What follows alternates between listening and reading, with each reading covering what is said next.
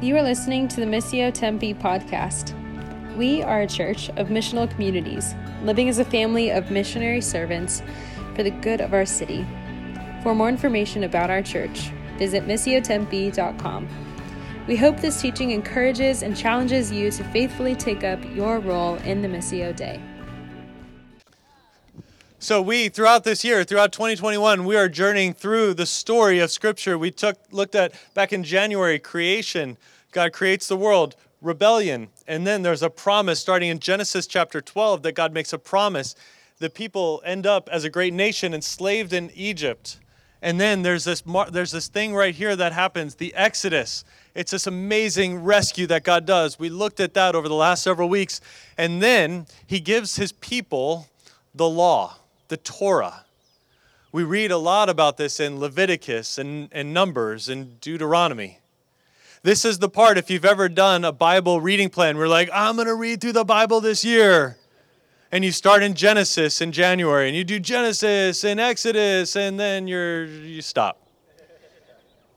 And so this is the part, because there's all these random old rules of like, don't mix these two different kind of fabrics together to make your, right? Like, don't do that.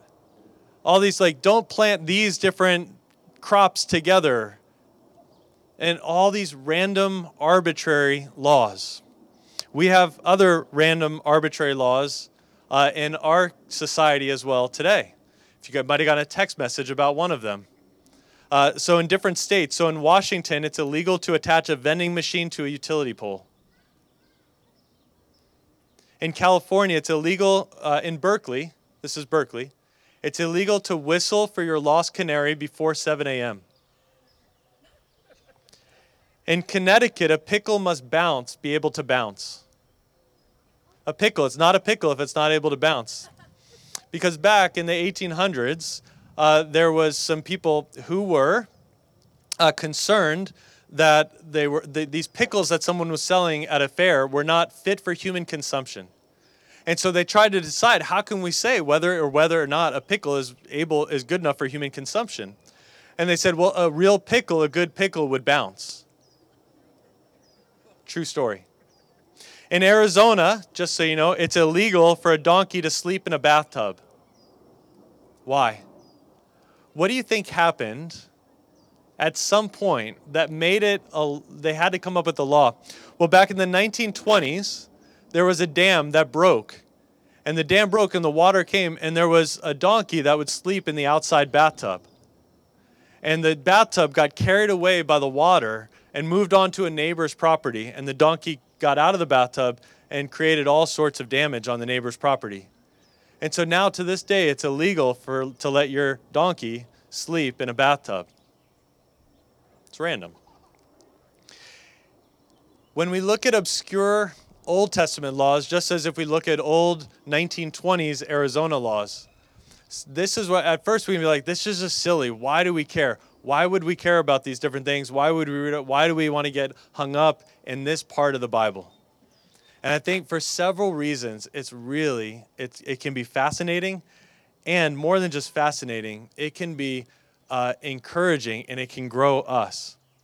Uh, here, here, Chris Wright says this: laws in any society are made for a purpose. Laws protect interests. Laws restrict power. Laws try to balance the rights of different and possibly competing groups in society. Laws promote social objectives according to the legislator's vision of what kind of ideal society they would like to see. Listen to that last phrase. The laws that God, our God, gave to Israel so many years ago, they matter because they tell us about what that legislator's vision of what kind of an ideal society they would like to see is. Uh, Paul in First Timothy three fifteen to seventeen says this: you know how from infancy you have known the Holy Scriptures, which are able to make you wise for salvation through faith in Christ Jesus. The Scriptures that he's talking about, he's writing the New Testament. The part of the Bible that that that he's writing is the New Testament. Well, he's talking about the Old Testament. The Scriptures he would have been talking about include Leviticus and Numbers and Deuteronomy. He's saying that part is important for faith in Christ. And he says this: all Scripture, including Leviticus, Numbers, Deuteronomy, is God-breathed and is useful for teaching, rebuking, correcting, and training in righteousness, so that the servants of God may be thoroughly equipped for every good work. This is why this matters. So what I want to do is to offer uh, five, uh, five things we need to see about as we look at the law and why it's helpful. Uh, things we need to see about it. I feel very off right now. I don't know why. I thought this was going to be a really good introduction with the, the, the funny laws. I feel like I messed it up right now. It's kind of like when I was trying to find the words over here and they weren't coming. And so now I feel like I'm not connected. So I'm doing this thing where I'm just talking about how I don't feel connected with you guys. And now you're starting to laugh and I feel better about myself. So this is really good for me. So this is really more for me than for you guys. Thanks. Number one, the law was founded on grace. The law was founded on grace.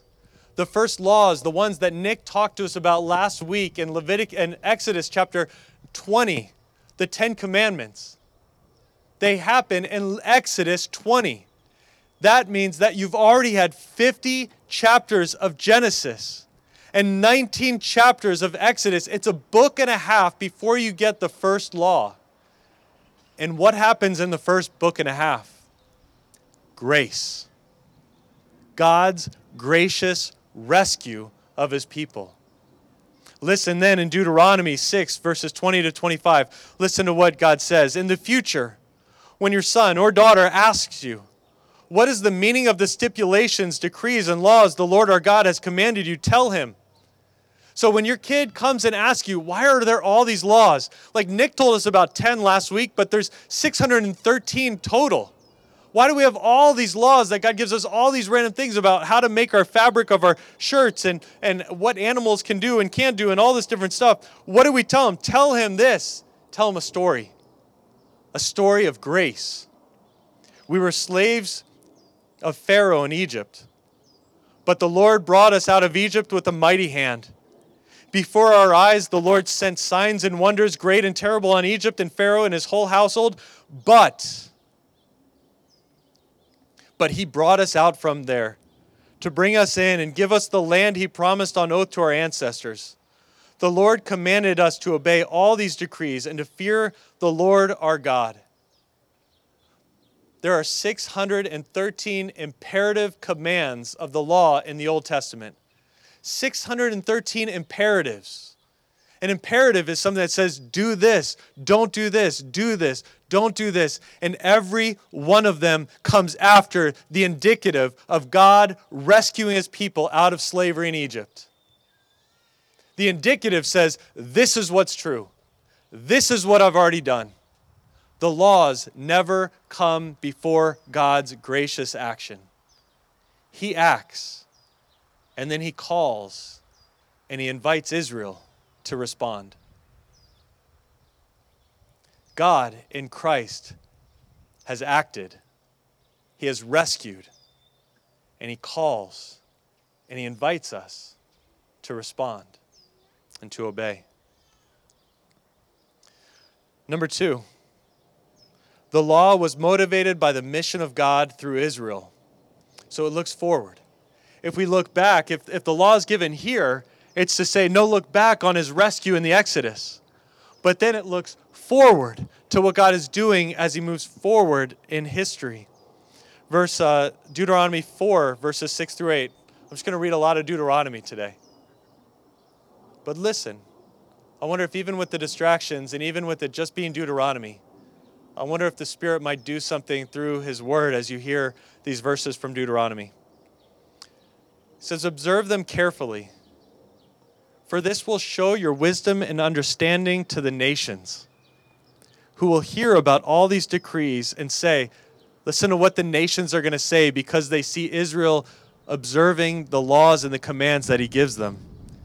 The nations are going to say, surely this great nation is a wise and understanding people. I'm going to die. What other nation is so great as to have their gods near them the way the Lord our God is near us whenever we pray to him? And what other nation is so great as to have such righteous decrees and laws as this body of laws I'm setting before you today? The nations, the nations are in God's view always. When God gives his people Israel laws to obey, it's not just for them that things may go well for them, but it's because the nations are watching.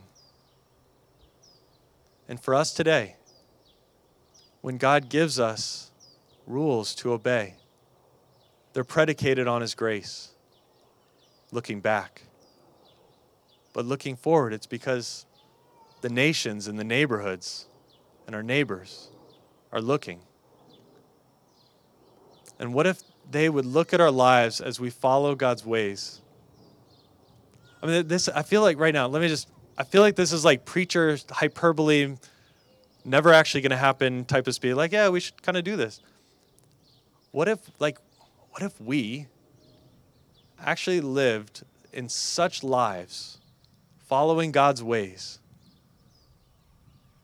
that when, when people, when neighbors looked at us, when they saw it, they say, there's something about them. I want to know their God. Whatever God would lead them to, to live this way, to love this way, to be this way.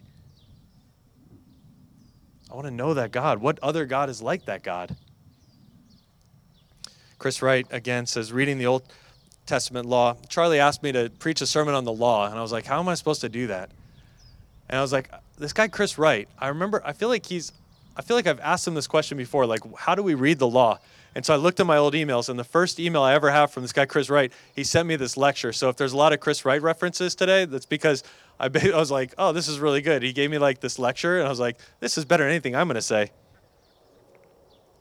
He says, reading the Old Testament law is a way to remind Christians not only of the grace of God to which they must respond, but also of their mission responsibility.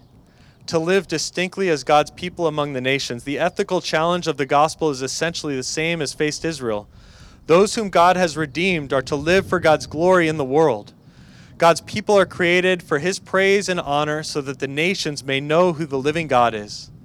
That was the mandate of Israel, and it remains ours in Christ. Number three, the law was based on the character of God. Deuteronomy ten, seventeen to nineteen. For the Lord your God is God of gods and Lord of lords, the great God, mighty and awesome, who shows no partiality and accepts no bribes. He defends the cause of the fatherless and the widow and loves the foreigner residing among you, giving them food and clothing. So many, you'll be fascinated if you read through these. You find so many of the laws, they're showing what God's character is like and how he defends the cause of those who are powerless. He's saying, Israel, I'm giving you all this land, but I don't want you to pick all the fruit off your, all the produce off your land. I want you to leave some so that those who are disenfranchised, those on the margins, can come and can have some. Be a generous people because I am a generous God. And you are to love those who are foreigners, for you yourselves were foreigners in Egypt. Chris Wright again says, as with all scripture, the question we need to ask is not just, what does this mean for me? What does this tell me to do? Starting there can often lead to rather slim results in more obscure passages from Israelite life and culture. Rather, we start by asking, what does this show of the character, action, and will of God? What do the laws show us about the lawgiver? What do the laws show us about the God with whom we have to do? Not the God of our own imaginations, not God as I'd like God to be, but the God with whom we have to do, the God who has created and redeemed and rescued us. What is he like? And then finally, the law was given for the good and the joy of God's people, both Israel and us. Think about a people who, who just have the law, like these random obscure laws, and that's what they that's what they have. Listen to these verses from the Psalms as they think about God's law. Does it sound like they're a bunch of legalists who are just really bored and just trying to live according to a bunch of laws that are really burdensome? Psalm nineteen seven, the law of the Lord is perfect, reviving the soul.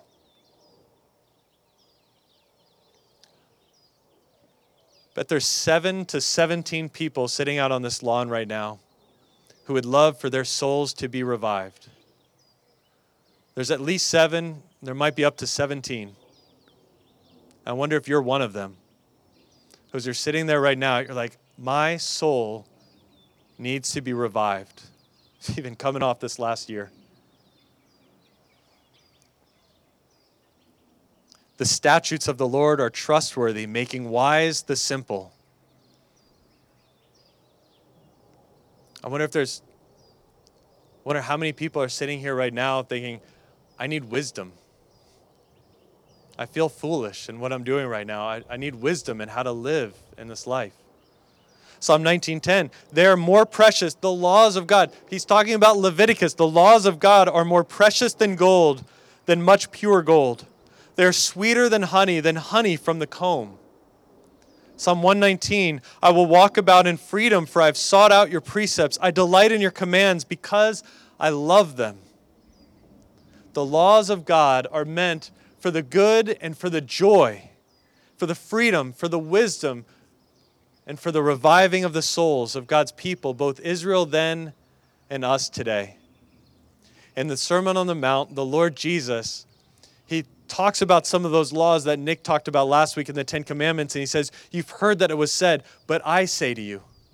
And he intensifies those laws, not because he's trying to make it more burdensome for us, but he's trying to say, but I'm saying to you, I'm going to intensify these because I so want you to be my people, to be the kind of community that is looking back at my grace, that is looking forward and being faithful in my mission, and that is living with the kind of joy and good that you could be this kind of people. Jesus says in the Sermon on the Mount, Matthews five, six, and seven, he says, this is what my people look like. This is what a kingdom community looks like. So let us now come to the table. This table over here that has been set, that brings us back to God's gracious rescue of us in Christ. It draws us forward to our missional calling to invite all to the table.